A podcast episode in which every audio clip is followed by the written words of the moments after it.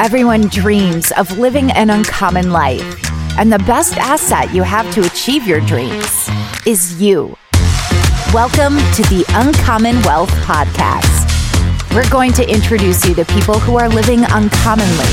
We're also going to give you some tools and strategies for building wealth and for pursuing an uncommon path that is uniquely right for you.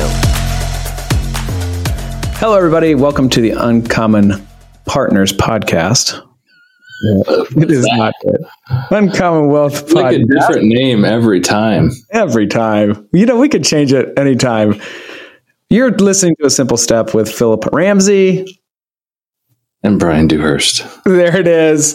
Uh, thanks for tuning in. Uh, we actually like these simple steps, super quick, uh, in and out, give you a little bit of action. But today, Brian, if I would say the number one thing that prohibits people from going down their own uncommon path is what? Benefits. I'm just The kidding. benefits Um, or fear. I'd say just fear in general. Yeah. Fear of the unknown. Like, so today I wanted to just quick unpack that and kind of help our listeners if you're thinking about jumping off the proverbial bridge to make sure your parachute opens up. Uh, how do you think about that? And to me, uh, this is how we've counseled people in the past, but benefits, I think, is a big uh, example. So we got to go It through it always because I want up. it always comes up, right? So I think we need to talk about that at the end and kind of work through this. But what we would always say is start with the worst case scenario.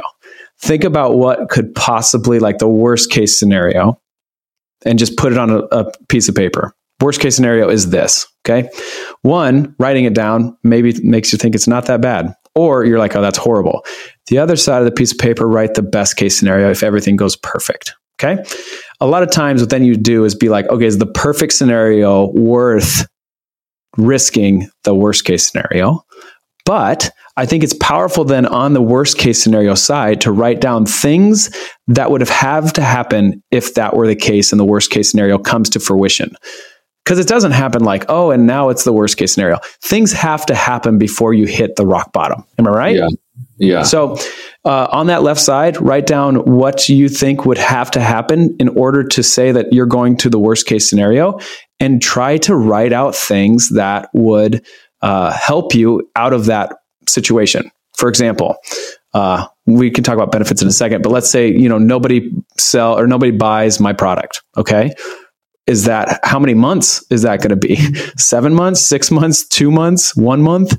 Uh, and just kind of work through that. And so, starting to write kind of an action plan of things that would have to happen in order to be rock bottom and try to mitigate that with uh, action items. Okay. The other side of it is like your best case scenario. What would what obstacles do you have to overcome in order to have the best case scenario? And then it's really working out like what is now my risk tolerance? Is it to quit my job tomorrow? Is it that I can start working on some of these um, action items while I'm working? So this is all different things that we've helped people do. But when we see people write these things down, especially with their wife, it's super powerful. Uh, we see that things aren't getting as daunting. So this is a way that you can see if this is a, a route for you. Is talk about the worst case, talk about the best case, and honestly, it's going to land someplace probably in the middle. But I want to now talk about benefits. So Brian, go through the decision tree that we're talking about uh, with benefits because we've heard this a lot.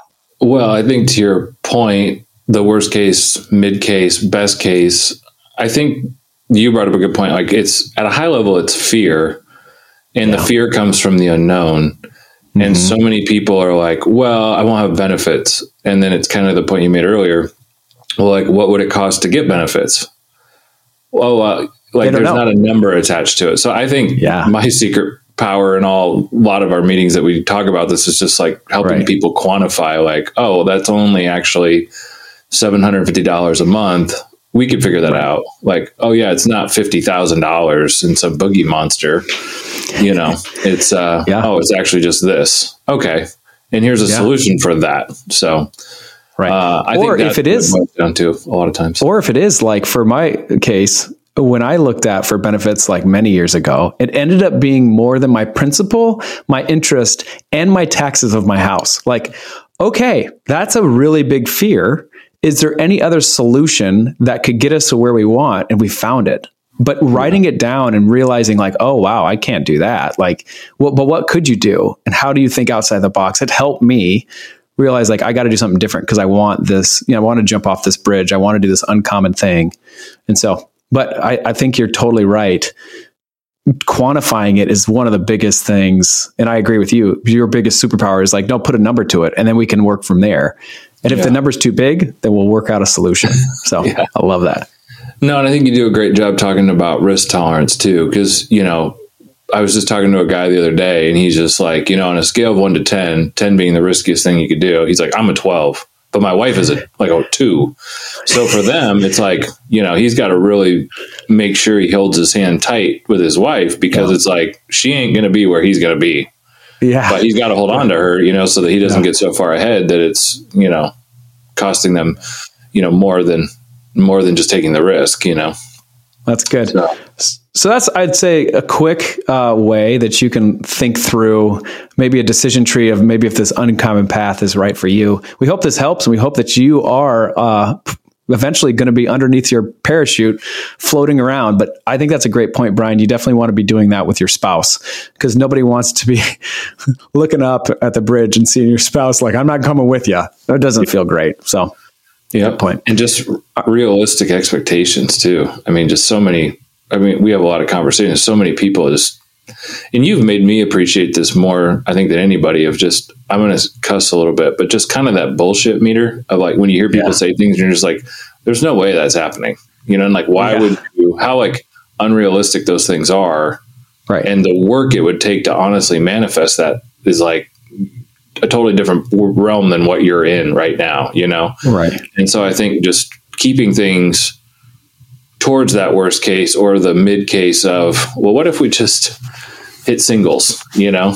Yeah. Where do we end up, you know? So, anyways. good. And know that it's probably going to land somewhere in the middle. It's not going to be perfect. It's not going to be worst case. It's going to be in the middle. So, you've been listening to the Uncommon Wealth Podcast. I'm your host, Philip Ramsey. And I'm Brian Dewhurst. Keep it simple. Until next time, go be uncommon. Thanks, everybody. That's all for this episode, brought to you by Uncommon Wealth Partners. Be sure to visit uncommonwealth.com to learn more about our services. Don't miss an episode as we introduce you to inspiring people who are actively pursuing an uncommon life.